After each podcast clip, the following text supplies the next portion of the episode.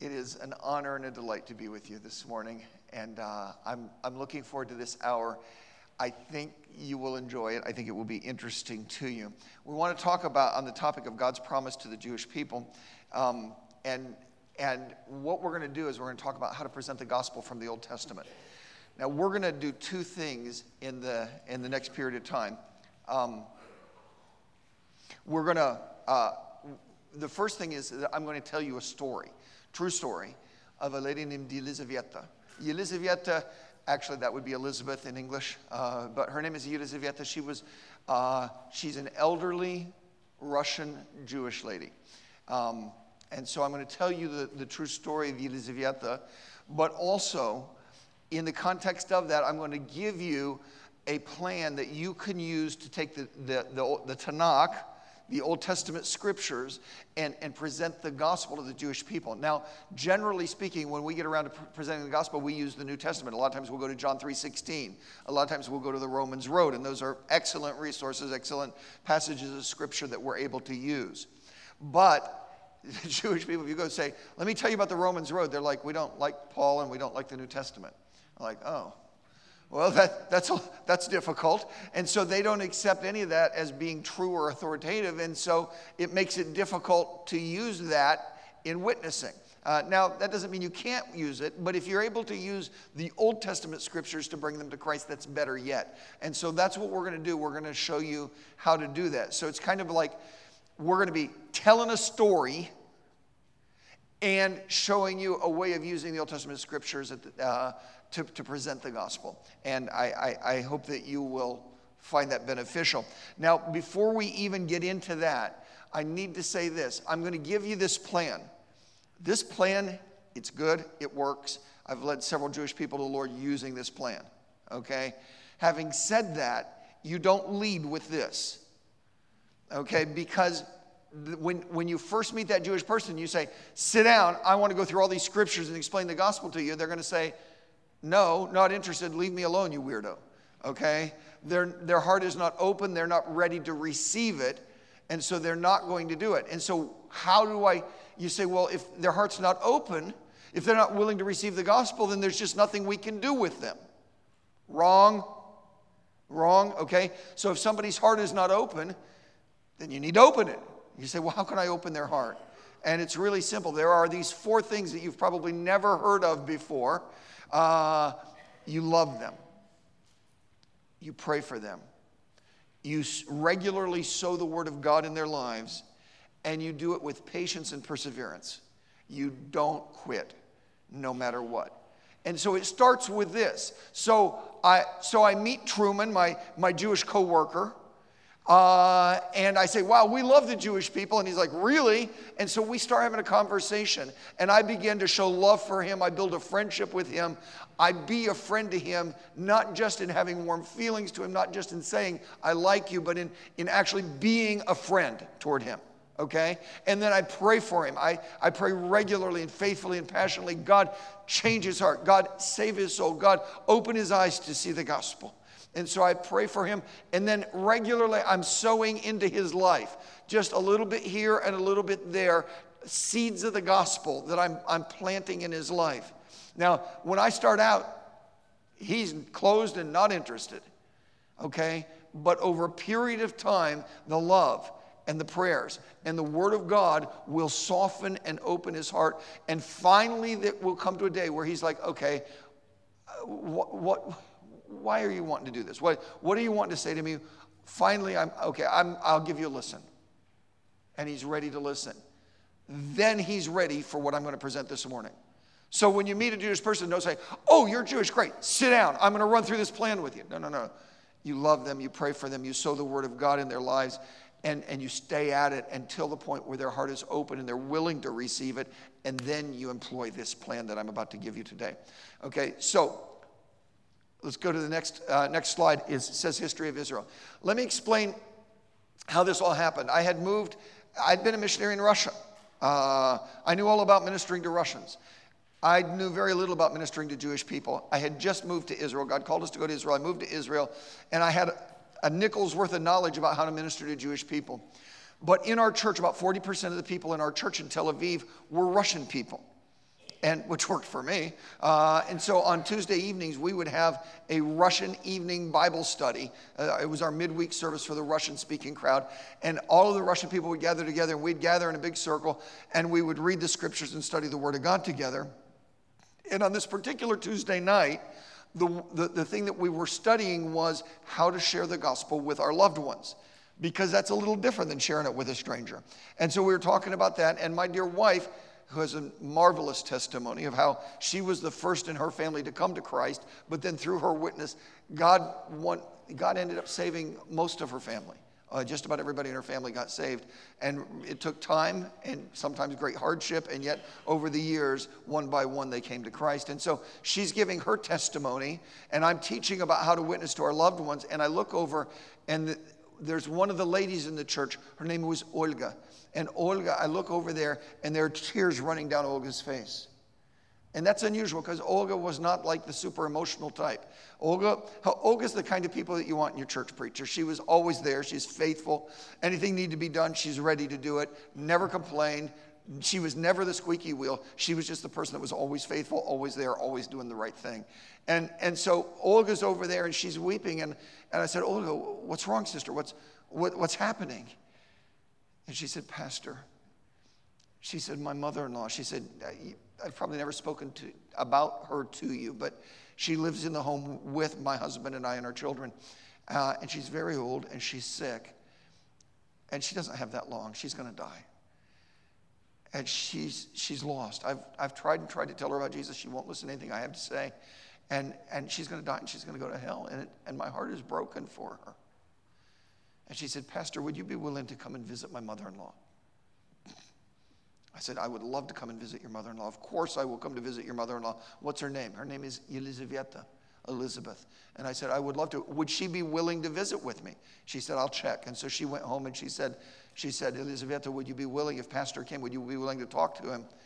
And I think that the whole thing was, the answer would have been no, except for that it, it was weird. It was an American who could speak to her in Russian, and she thought that would be entertaining, so she said yes. And so she agreed to, to meet with me, and we set up a day to do it. Then next week we're going to go, and we're going to meet with Elizaveta. And then I started sweating, because I was like, okay, now I'm used to witnessing to people from the New Testament, but now I have to do it from the Old Testament. And I saw, I had a couple of resources. I looked at them, and I was like, yeah, I'm not really comfortable with this.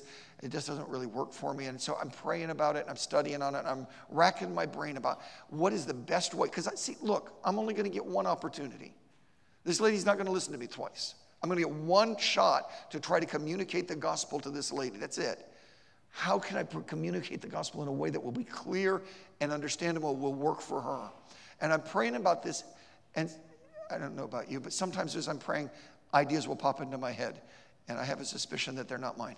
Um, anyway, so I was praying about it, and suddenly this idea popped into my head. Maybe I should look in the book of Acts and see how the apostles witnessed to Jewish people. Oh, that's an interesting idea. And so I grabbed my, my, my Bible, and I began to flip through Acts, and I began to read the book of Acts. And I love Acts. Acts is fun. Um, I like narrative. I like stories. And so Acts is fun because it's narrative. And, and so you read these stories, and they're very interesting stories as you're reading about how the church is growing and everything in Acts. But did you ever notice in the book of Acts that there are certain chapters that are twice as long as all the other chapters? I mean, they're like, I don't know, eighty verses long all of a sudden. You know, and I'm doing my morning Bible reading. I've got, you know, X number of minutes set aside for Bible reading. And I get to that chapter, and I'm like, oh, boy, this one's twice as long. What am I going to do with this? Uh, and, and, and then I'm reading it, and I shouldn't confess to this, but I'm like, okay, come on, why do we have to do this? Because what it's doing, it's recounting a sermon that, that Paul or Peter or somebody preached. And it's saying, and there was Abraham, and then there was Moses, and then there was, the, and it's just telling the history of Israel. And, and it's going through all this stuff that we already knew anyway, and so what's the point? And, and so I'm like, yeah, yeah, come on, come on, can we get to the good part? That's kind of how I always would think about it. But now I'm looking back at Acts, and I'm saying, this is really interesting. I keep seeing that when the apostles preach to the Jewish people, they often start with the history of Israel. Why would that be? I've never thought about that before. And I'll give you two reasons, okay? If I come to my Jewish coworker Truman and I say, let me tell you about Jesus, he's going to say, stop, not interested. I'm Jewish. Leave me alone. But if I come to my coworker Truman and say, let me tell you about Moses, he's going to look at it, let's talk about Moses. That's our guy. We like Moses. See, if I start with Jesus, it's going to close him down. If I start with Abraham or Moses, he's going to be glad to talk about it. But it's not just that I'm trying to make him happy, okay? The other thing is, is that the history of Israel is like an eight-lane highway that goes straight to Jesus, okay? So all I have to do is say, hey, let's get on this highway and talk about the history of Israel, and, and I'll grab him by the hand, get on that highway, and pew, we're going right to, we're going to go right to Messiah, okay? Because that's where the history of Israel goes. And so I'm going to start with the history of Israel. Now, this, this plan I'm going to give you today has three parts. History of Israel, the promise of the new covenant, and the prophecies of the Messiah. I'm going to say that again. You should listen carefully. It starts with the history of Israel, the promise of the new covenant, the prophecies of the Messiah. Good. Now, boys and girls, let's all say that together. The history of Israel. Ahem. Excuse me. You can do better than that. Kindergartners do better than that. Let's get on it. Okay. The history of Israel, the promise of the new covenant, the prophecies of the Messiah. Those three parts. Those are the parts. So I was praying and God gave me this plan. And so uh, finally the day came. Ron and I got in the car. We drove over to their house and, and we go up into the apartment. And it was it was kind of sad. They live like on the sixth, fifth or sixth floor of this apartment building. And we get in the apartment and the whole extended family's living there. So it's like really, it's a small apartment and there's a lot of people and there's a lot of stuff. And it was very cramped and crowded and we're edging our way into the apartment. And, and, and then we go to sit in the kitchen, okay, which the kitchen was the size of a cardboard box. And uh, and there's like this little table with a bench behind it and a couple of stools on the other side. And so Ron and I scooched in behind and we sat on the bench. And then Olga sat at the end of the table. And then Elizaveta, her mother-in-law, made a grand entrance. She put on her finery, which was sad. Uh, she had these old clothes that apparently probably forty years ago had been beautiful. And, and she came in as though she were the Queen of England. She sat down regally and she said, "You may speak." And it was funny, okay? Uh, she looked like she was one hundred forty years old. Uh, she was this old elderly lady, and she was putting on all these airs, and it was kind of funny and everything. Anyway, so we chatted for a few months. "Hi, my name is Sam. Good, nice to meet you, la, la, la, la, la." And, and we did a little chit-chat, and I said, "Well, listen, uh, Elizaveta, would you mind if we looked into the Word of God a little bit?" And she said, "No, I understood that that's why you came." And I said, "Yes, it is." And I said, "Okay, so let us begin." And I opened up my Bible to Genesis chapter one. And I said, in the Bible, it says, in the beginning, God created the heavens and the earth. And she was surprised because she didn't realize we were going to be starting at that point. And she said, "Oh, well, yes, I, I, I've heard that that's the case. I, I, think that's, I think that's right." She said, I, I think I agree with that." And I said, "Yeah, because in Genesis one one, it says God created the heavens and the earth, and he put Adam and Eve in the Garden of Eden, and everything was perfect." And she said, "Yes." And I said, "But not for long. Because if you turn the page, we get to Genesis chapter three, and we see the fall. In Genesis chapter three, God gave man one commandment, just one, and he blew it. And man fell into sin, okay? And when he did, it was catastrophic. Man falls into sin, and the wheels come off, and the world descends into great darkness. I said, you know what? Sin came into the world, and death by sin, and, and, and death came upon all men. And I did not mention to her that I was paraphrasing Romans five twelve. Um, but I said, and, and you can see it everywhere you go. The world is a train wreck. I said, look, you know, you turn on the television, and what do you see? You see immorality, you see war, you see conflict, you see hatred. I said, you read the paper, you see the same things. You look out the door, and you look out the window at the street, and you see people taking advantage of each other and treating each other poorly. Even in our own homes, that's true. And when I look in the mirror, I see all sorts of failure and sin. I said, everywhere we look, the world is a disaster. And she said, you ain't just kidding. It sure is. It's horrible. She was right about that. And I said, now God could have looked down on humanity, on you and I. And he could have said, like, fine. If you want to sin, If you want to break my commandments, if you want to turn your back on me and walk away, fine, you just go ahead and go that way and perish and die and go to hell. You go right ahead. God could have done that. But that's not who our God is. Our God did, and to me, this like most amazing thing in the entire universe is the next thing I'm going to say.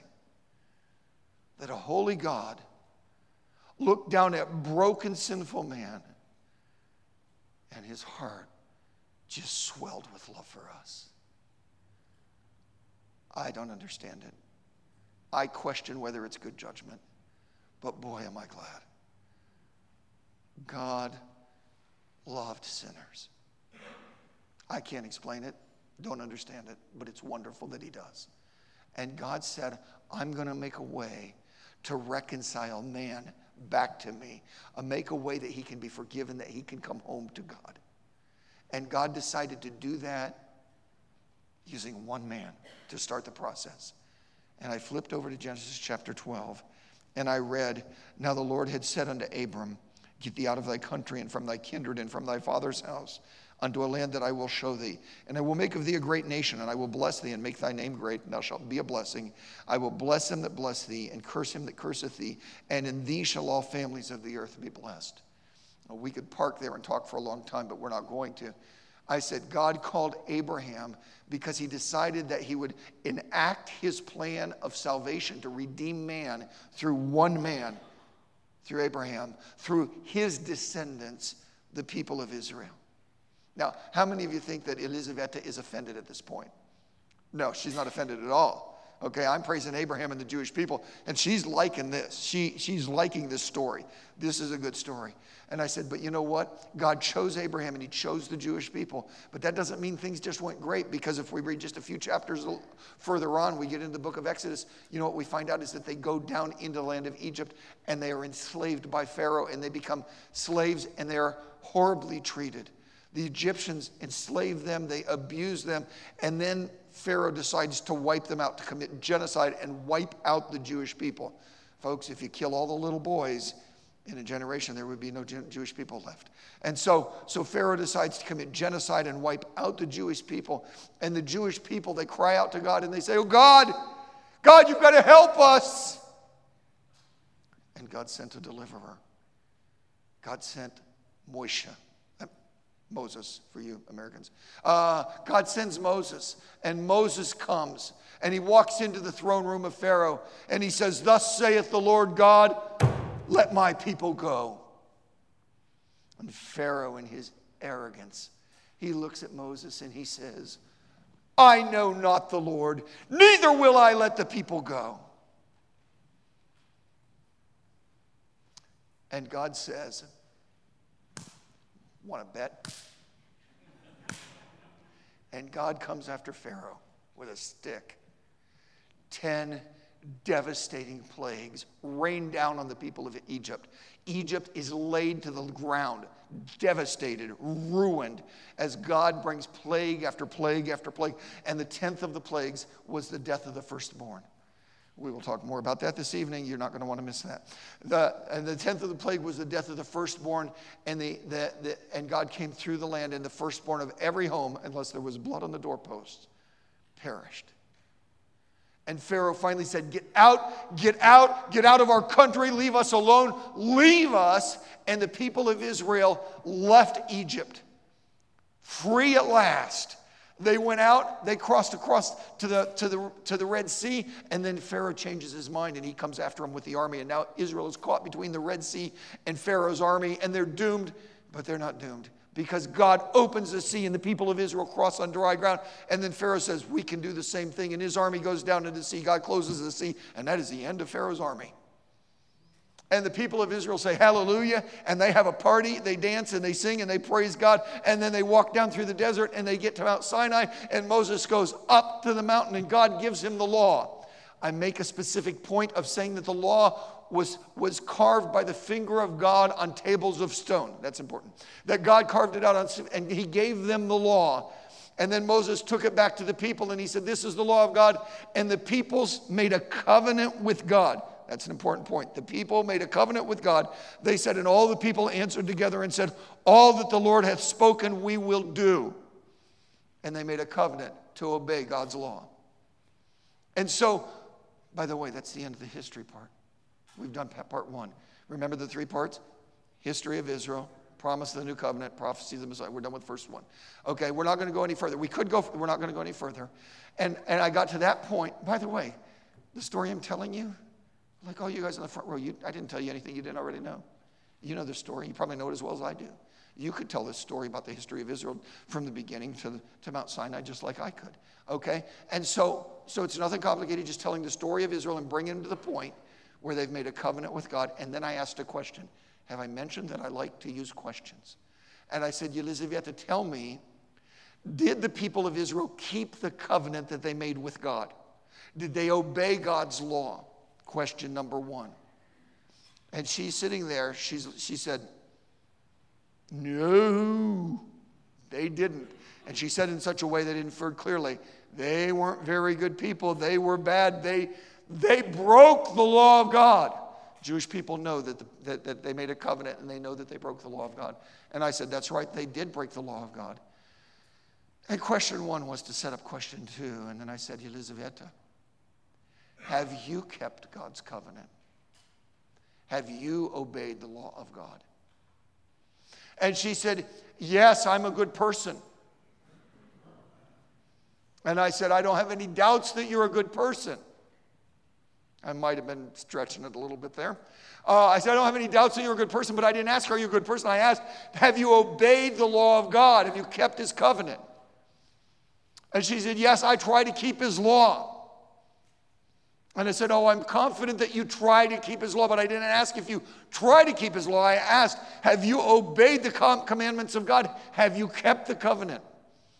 And she wiggled, and she squirmed, and she fought, and she tried to get around the question every way she could, and I was relentless. I would not let her away. I kept coming back and saying, but have you kept the covenant? Have you obeyed the commandments of God? And finally, when I wouldn't let her out any other way, she literally dropped her head and she said, no, I have broken the commandments of God. And I said, yes, you have. You have broken the covenant of your people with God. And by the way, so have the rest of us. Okay, we're all sinners. Jewish people very frequently don't want to admit to being sinners. They very frequently have a concept that sin is things like rape, murder, kidnapping. We would never do that. We're, we're righteous people, not like those f- crazy Gentiles who go around murdering people all the time. Okay? They a lot of times have a thought like that in their mind. Okay? They don't look on sin a lot of times the way we do. If you don't come to a place where you recognize that you have sinned against a holy God, you cannot be saved. She had to come to that place of saying, I have broken God's commandments. I have broken the covenant with God. And I said, yes, you have. And it's a terrifying thing. But I've got really good news to you, for you, because God has promised a new covenant. And that's what this, part two, the promise of the new covenant. And now I said to her, I said, now, Elizabeth, have you ever heard of the new covenant? And she said, no, I've, I've never heard of the new covenant. One of the most famous of all the rabbis, and in his points of the main beliefs of Judaism, one of the main points of the beliefs of Judaism, he writes, is that there is no new covenant. Okay, but the Bible says that it is. And I encourage you to open your Bibles right now to Jeremiah thirty-one thirty-one. I'll go to Jeremiah thirty-one. This is just a marvelous place in the scripture, and you've got to see it. Uh, and it's easy to remember because it's thirty-one thirty-one, so that, that kind of makes it easier. Uh, in Jeremiah thirty-one thirty-one, we see the promise of the new covenant. And, and so I took her there. Now, before we read it, I say to her, look, I'm not reading to you from the Christian Bible. I'm not reading to you from the, the Brit Hadashah, the New Testament. This is not something that was written by Christians. This is part of the Jewish Bible. It's part of the Tanakh. It's the same Tanakh that they use at the synagogue down the street. And she said, okay, this is the Hebrew prophet Jeremiah. This is your prophet writing, okay? What does it say? Jeremiah thirty-one thirty-one, it says, behold, the days come, saith the Lord, that I will make a new covenant with the house of Israel and with the house of Judah. Not according to the covenant that I made with their fathers in the day that I took them by the hand to bring them out of the land of Egypt, which my covenant they break, although I was an husband unto them, saith the Lord. But this shall be the covenant that I will make with the house of Israel. After those days, saith the Lord, I will put my law in their inward parts and write it in their hearts, and will be their God, and they shall be my people. I said, Elizabeth, have you ever heard those verses before? And she said, no, I've never heard that before. That's not surprising. You can't hardly find a rabbi that's ever read the prophets before. And I said, but but they're right there. You can read them right in black and white in your Bible. And she said, yeah, they're, they're right here. And I said, let's go back through that and see what those say. First of all, what does God promise that he's going to do? What is the promise of God in verse thirty-one? He said, I, that I will make a new covenant. God promises a new covenant. Okay, that's pretty cool. That's a good thing. Now, we need to, we need to go to the next point. Who is the covenant going to be with? Is it a covenant for the Goyim, for the Gentiles? No, because it says, I will make a new covenant with the house of Israel and with the house of Judah. This covenant specifically is for your people. It's for the Jewish people. And so God promises a new covenant for the Jewish people. Now that leads us immediately to the question of, well, why in the world do we need a new covenant? And it explains that in the next verse. It says, not according to the covenant that I made with their fathers in the day that I took them by the hand to bring them out of the land of Egypt. You remember we just talked about that, how when God brought them out of Egypt, he made a covenant with your fathers. And he said, it's not going to be like that covenant, the covenant of the law that God made with Israel at Mount Sinai that Israel promised to follow. He said, it's not going to be like that one. Why not? Because the next words say, which my covenant they break. Why do we need a new covenant? Because you broke the old one. That's why you need a new one. You broke it. It doesn't work. It cannot save you because you broke it. Well, what's the new covenant going to be like? Oh, it's going to be wonderful. Verse thirty-three, but this shall be the covenant that I will make with the house of Israel. After those days, saith the Lord, I will put my law in their inward parts and write it in their hearts. Do you remember the first covenant? Written by the finger of God on tablets of stone. That was cool. The new covenant, it's going to be written on our hearts. That's better yet. That's amazing. What else? What else does it say about it? And I will be their God, and they shall be my people. It's about having a personal relationship with God. Jewish people don't really believe in the whole concept of a personal relationship with God. Does God love you? Well, you know, God loves everyone. He loves Israel. I, you know, I suppose I fit. But does God know you? Does God love you? They don't have a feeling that God knows them personally, that God loves them personally. But this says, you are going to be my people, and I'm going to be your God. It talks about a personal relationship. Let me show you what else. Down in verse thirty, toward the end of thirty-four, he says, I will, I will forgive their iniquity. I will remember their sin no more. The first covenant, the covenant of law, said this. Here are the laws, obey them and live, break them and die. That's what the first covenant said. And the new covenant says, there are the laws. You already broke them. So, I'll forgive you. Which covenant do you want? Which covenant do we need? I don't need justice, I need mercy. God says this new covenant, it's a new covenant. It's with the Jewish people. Why? Because we broke the old one. What kind of covenant? It's going to be this wonderful covenant written in our hearts about a personal relationship that provides us with the forgiveness that we desperately need. That's wonderful. And the new covenant is all about the Messiah. It's all wrapped up in the Messiah. Okay, so history of Israel up to the making of the covenant. And then we did the promise of the new covenant. We're done with that. And we say the new covenant is all about the Messiah. And that's how we segue into the third point, the prophecies of the Messiah. And then I'm going to ask my favorite question that I like to ask people. I love to ask Jewish people this. I say, so tell me, what does the Tanakh, what does the Jewish Bible say about the Jewish Messiah? Now, that's really not a provocative question. I mean, it really absolutely is, but it sounds like a pretty perfectly legit question. I mean, Jewish people are supposed to be all about the Word of God, right? And they're all waiting for the Messiah all these thousands of years. So to ask them what their book says about their Messiah shouldn't really be a big deal. I've never yet met a Jewish person who can answer that question. They have no idea what the Tanakh says about it. Now you think, that's weird. Why wouldn't they? The reason that they wouldn't is that the Tanakh clearly says that the, that, that the Messiah is Jesus.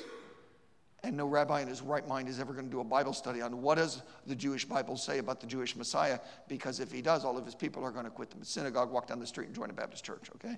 Well, that's an overstatement, but but seriously, it's not to, he's not going to do it. He'd be crazy to do it, because it's clear as day from the Tanakh who Messiah is. And so they're never going to do that. And so, so I love to say to them, so tell me, Elizabeth, what does the Jewish Bible say about the Jewish Messiah? And I get this answer, I get this answer. Well, in the Tanakh it says, um, um, uh, it's, I don't know. And I say, would you like me to show you? And they're like, sure. And I say, let's open the scriptures and see what the Jewish Bible says about the Jewish Messiah. Now, my friend Mark Oshman, he, he works at I B J M, he's a Jewish man. He knows over one hundred prophecies that were made about Messiah fulfilled in Jesus, okay? I have a little brochure on my table, I think there's some left, that have like fifty-four different prophecies of Messiah. If you want it, you can grab one off my, off my table as long as they last. Um, but I'm kind of a simple guy, so like I just do five.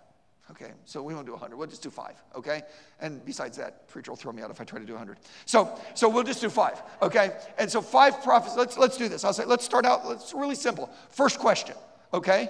Number one, what does the Tanakh say about where is Messiah going to be born? Where will Messiah be born? And I open my Bible up to Micah chapter five, verse two. And since I don't have my Bible up there, there we go. But thou, Bethlehem Ephratah, though thou be little among the thousands of Judah, yet out of the Out of thee, out of thee shall he come forth unto me that is to be ruler in Israel. His goings forth have been from of old, from everlasting. Where's Messiah going to be born? Well, he's going to be born in Bethlehem. It says that in the Jewish Bible. In Micah five two, the prophet said, Messiah is going to be born in Bethlehem. So where's he going to be born? He's going to be born in Bethlehem. Pretty easy, pretty simple, easy peasy. Next one, how is he going to come? Now that's really an interesting question. How's he going to come? Because he could come in a lot of ways. I mean, we all know how Messiah came, but like, you know, he could have come in a spaceship. He could have, uh, God could have used Elijah's fiery chariot. And he could have come down from heaven in a fiery chariot. He could have descended in a cloud. He could have been born as a baby in the royal palace of the emperor. There's a lot of possibilities. What does the Bible say? How is a Messiah going to be born? How is he going to come? And the answer is in Isaiah chapter seven. I don't know if you guys do a Christmas program, but if you did, you probably had a young person memorize and quote this verse. Therefore the Lord himself shall give, the, give you a sign. Behold, a virgin shall conceive and bear a son, and shall call his name Emmanuel. It says in the Bible that Messiah is going to become, he is going to be born of a virgin. Well, that's fairly remarkable. Um, and so, so it says he's going to be born of a virgin. When will he come? Third prophecy, Daniel chapter nine. I'd like you to open to Daniel chapter nine. Um, in Daniel chapter nine, there is a prophecy called the prophecy of the seventy weeks, and it is amazing. Okay, I'm, it's incredible. It tells the time of the coming of the Lord. Now, somebody back there is going to say, hold it, Brother Wilson. No man knows the day or the hour. We're not talking about the, that, that verse is talking about the second coming. Daniel nine is talking about the first coming. And God not only... He never said we wouldn't know. In fact, he gave us the exact time of the first coming of the Lord. Daniel nine, written hundreds of years before Christ, told when the Messiah was going to come. Now, he didn't tell what century he was going to come in. He didn't tell what decade. He didn't tell what year. He didn't tell what month. He told what day. If you study Daniel nine, hundreds of years before Christ, God told us the day when Messiah would come. It wasn't an accident when, when Simeon was looking for the coming of the Lord. All you had to do was study Daniel chapter nine. It told exactly when he was coming. Okay? I don't have time to go into that with you tonight, but if you're interested, shoot me an email, and I will send you back uh, uh, an excerpt from a commentary that lays it all out, and you can look at it and go, wow, this is crazy. Okay, so we don't have time to go into all the details, and when you're witnessing, you don't want to go into all the details of it anyway. Here's what we're going to do. We're going to go to verse twenty-six. Okay, in verse twenty-six, it says this, Matthew nine twenty-six. After three score and two, day, two weeks shall Messiah be cut off, but not for himself, and the people of the prince that shall come shall destroy the city and the sanctuary, and the end thereof, thereof shall be with a flood, and unto the end of the war desolations are determined. Okay, now what we're going to do is we're going to pull three facts out of this verse. Okay, so you're looking at it. First thing, it says Messiah will be cut off. So fact number one, Messiah is going to come. I mean, he has to come because it's talking about him, and he's and he's going to die, not for himself. Okay, so Messiah is going to come and he's going to die for somebody else. Okay, so Messiah is going to come and die. That's fact number one. Okay, fact number two, we're going to see that it says, and that the prince that shall come will destroy the city and the sanctuary. Okay, so so the second thing that we're going to see is that the city and the sanctuary are going to be destroyed. Now, what city are we talking about? It's got to be Jerusalem. Yeah, this is the angel Gabriel talking to Daniel about what's going to happen to Daniel's people. It has to be, it's talking about, the city means Jerusalem. What is the sanctuary? The temple. Yeah, it's got to be the temple, okay? So what he's saying is, look, Messiah is going to come. Messiah is going to die. Jerusalem and the temple are going to be destroyed. Okay, when were Jerusalem and the temple destroyed?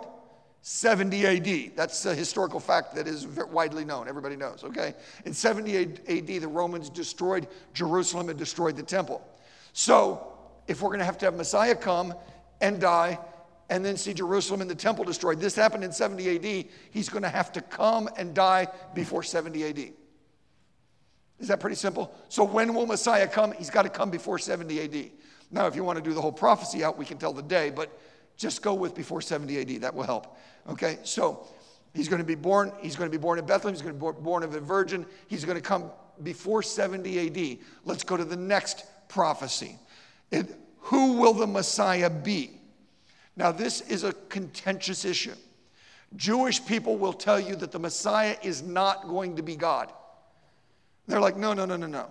You Christians are polytheists. You believe in many gods. You believe in God the Father, God the Son, God the... That's three gods. Okay? But we Jews, we are monotheists. We believe in one God. Just one, one, see, one. And he's up there. And so if he's up there, then he's not down here. So God is there. Messiah is different. So Messiah can't be God. That's how Jewish people think. Okay? So who's a Messiah? Well, he's going to be a great leader like, like Moses or like David. Okay? So they say he is not going to be God. He's going to be just a great leader. And I'm like, well, does that agree with what your Tanakh says? Look again at Isaiah seven fourteen. It says, his name shall be called Emmanuel. Emmanuel means God with us. And so it says that Messiah is going to be God with us. He's going to be God. Now, I think that's pretty good evidence. But one time I had a Jewish person say to me, well, hold it. I know a guy down the street named Emmanuel. He's not God. I go, so you're not convinced by Isaiah seven fourteen? He said, no, I'm not. And I said, well, then turn the page. Let's look at the next page. Because Isaiah nine, six, and seven also speak to the same thing. Because it says here in Isaiah chapter nine, it would help if I could find Isaiah chapter nine. It says, for unto us a child is born, unto us a son is given. The government shall be up on his shoulder. His name shall be called Wonderful, Counselor, the Mighty God, the Everlasting Father, the Prince of Peace. It says here that, that this child that is going to be born is going to be called the Mighty God. He is going to be God in the flesh. So contrary to what, what the Jewish people believe, that Messiah is going to be just a great leader, the Jewish Bible says he's going to be called the Mighty God, that he's going to be God with us, that he's going to be God in the flesh. Which leads us then to the next question. What is Messiah going to do? And we'll go to Isaiah chapter fifty-three. Some of you have been waiting for me to get to Isaiah fifty-three. And Isaiah fifty-three tells about, now you could read the whole chapter. The whole chapter is good. We'll just start in verse three. He is despised and rejected of men, a man of sorrows and acquainted with grief, and we hid, as it were, our faces from him. He was despised, and we esteemed him not. Surely he hath borne our griefs and carried our sorrows, yet we did esteem him stricken, smitten of God, and afflicted. But he was wounded for our transgressions. He was bruised for our iniquities. The chastisement of our peace was upon him, and with his stripes we are healed. All we like sheep have gone astray. We've turned every one to his own way, and the Lord hath laid upon him the iniquity of us all.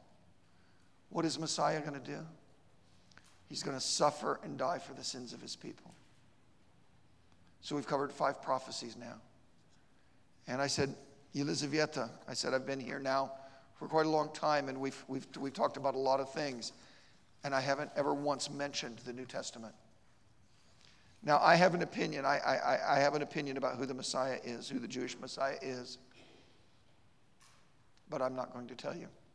Even if you ask, I refuse. I, I, I will not tell you what I believe about the Jewish Messiah. I want you to tell me who the Messiah is. Based on the testimony of your Bible, of the Jewish Tanakh, who is the Messiah? Who is this one who was born in Bethlehem of a virgin before seventy A D, who was God in the flesh, who suffered and died for the sins of his people? Who do you think that could have been? Folks, there's only one answer to that question. It's, it's as obvious as it can be. It is, look, there are some theological questions in the Bible that you look at them and they're like, yeah, I think it's this, but it's really hard to say. This isn't one of them. This is as plain as day. I recently was talking to a Jewish man from South Africa. His name was Jeff.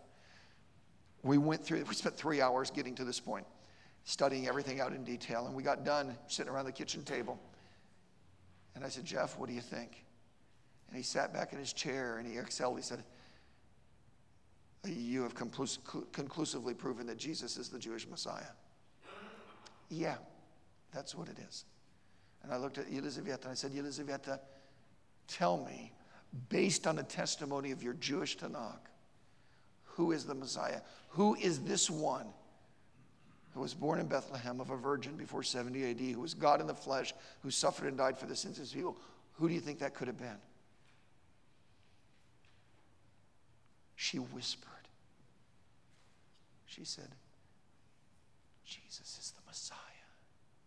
And I said, yes, he is. Jesus is the Messiah. He is the Jewish Messiah. And by the way, now that she's professed Christ as Messiah, I'm fine with using the New Testament. I mean, at that point, I don't mind that at all. And I told her, I said, and he did exactly what the Tanakh said he would do. He was born of a virgin in Bethlehem before seventy A D. He lived a sinless life. And then he gave himself on the cross to pay for our sins. He shed his blood to pay for my sins and for yours. And the Bible tells us that if you're depending on your righteousness, on your religion, on your good works to get to heaven, you'll never make it. But if you will trust Christ, if you'll put your faith in him, if you'll receive him as your Savior, that God will forgive you, give you eternal life, and make you his child. I said, Elizaveta, would you receive Jesus Christ as your Savior? And she said, absolutely not. And I was like, what? What? You just said that he's Messiah. And she said, well, that's pretty obvious, isn't it? I'm like, well, yeah. And I said, if if, if you can see that he's Messiah, why won't you receive him? She said, oh, I'm never going to receive him. Forget that. This is never going to happen. And I said, why not? She said, look, if I were to believe in Jesus, all my friends would hate me. My name would become a byword. People would spit when they saw me. I wouldn't be able, when I die, they wouldn't bury me in the Jewish graveyard. There's no way I'm going to receive him. Forget that. Not going to happen. I was amazed. I was amazed. She could see it clear as day in the Bible. She's like, no way. So I began to plead with her. I began to beg her. I, I said to her, I said, look, look, don't worry what man thinks about you. Worry about what God thinks about you. She was immovable. I said, look, Elizaveta, life is short. And I didn't mention the fact that yours is really short, honey. Um, said, look, your time on this earth is so short and eternity goes on forever. Don't sacrifice your eternity just for the few days you have left on this earth. She wouldn't listen to me. I I, I did everything. I, I prayed. Every, I, I talked everything I could talk, and I, I ran out of things to say. Rhonda picked it up, and Rhonda tried to persuade her. Olga picked it up. Olga tried. She wouldn't listen to any of us. And then I remembered something that I heard from an old soul winner many years ago. He said, if you get somebody right there to the threshold of salvation, but they won't step over, grab them by the hand and in prayer, drag them into the throne room of God. And so I said, Elizaveta, can I pray for you? And she said, well, yeah, that's okay. And before she finished saying that's okay, I was praying. Lord, I come to you now and I pray for you, Elizabeth. And I prayed one of those Baptist preacher prayers, you know, Genesis to, Genesis to Revelation, covering sin and redemption and, and salvation and the end times and sanctification. I mean, I prayed everything I knew. I got all done. I looked at her. I said, in Jesus' name, amen. I looked at her. I said, Elizaveta, last time, would you accept Christ? And she said, no.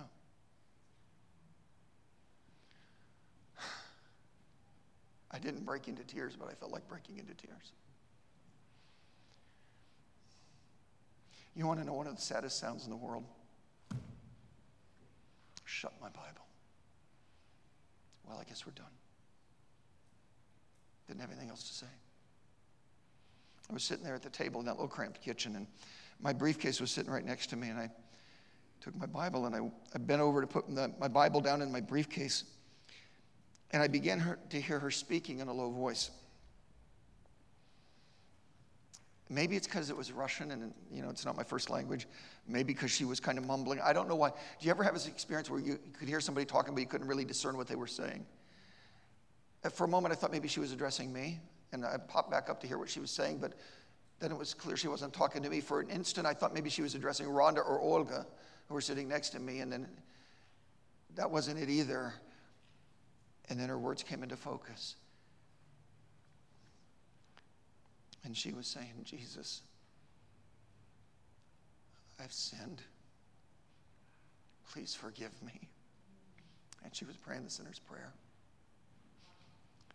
And she got saved. And her life was beautifully transformed.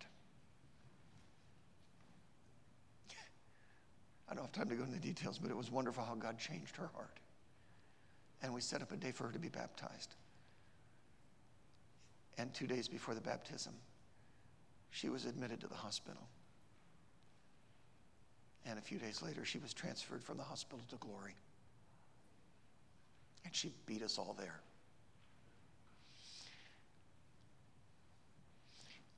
There are a couple of things I, I need to say in conclusion. Number one, this plan of using the scriptures, you've got it in your notes to refer back to. This is a great plan for presenting the gospel to a Jewish person. Going through the history, bringing it to they made a covenant, but they broke the covenant, so you go into the new covenant.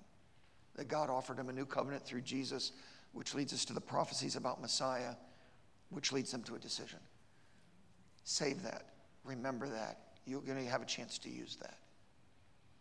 But the thing I really want to say to you is this. Well, second thing I want to say, and then the third thing. The second thing I want to say is it may be that you here have not received Jesus Christ as your Savior, just as Elizaveta has not, had not. There's only one way to salvation. And if you haven't received Christ as Savior, I beg of you, do it today. Do it today. Now, here's the third thing, and, and really, here's what I want to really emphasize. In the story I just told you, who is the hero of the story? Okay, let me give you a hint. It isn't me. Okay, well, the hero of the story's got to be Jesus, because he's the one who gave himself to pay for her sins. Humanly speaking, though, who is the hero of the story? The hero of the story is sitting at the end of the table. It's Olga. Olga, for twenty years, had loved her, had prayed for her, and had witnessed to her. Elizaveta wouldn't listen to her. In fact, terribly abused her. And yet Olga never stopped loving her and praying for her and preaching the gospel to her. The one who was most responsible for Elizaveta getting saved was Olga, humanly speaking. Olga's the one that did the work. I'm the one that came along and plucked the fruit. And folks, I want to say to you, my calling to you today is, would you be like Olga?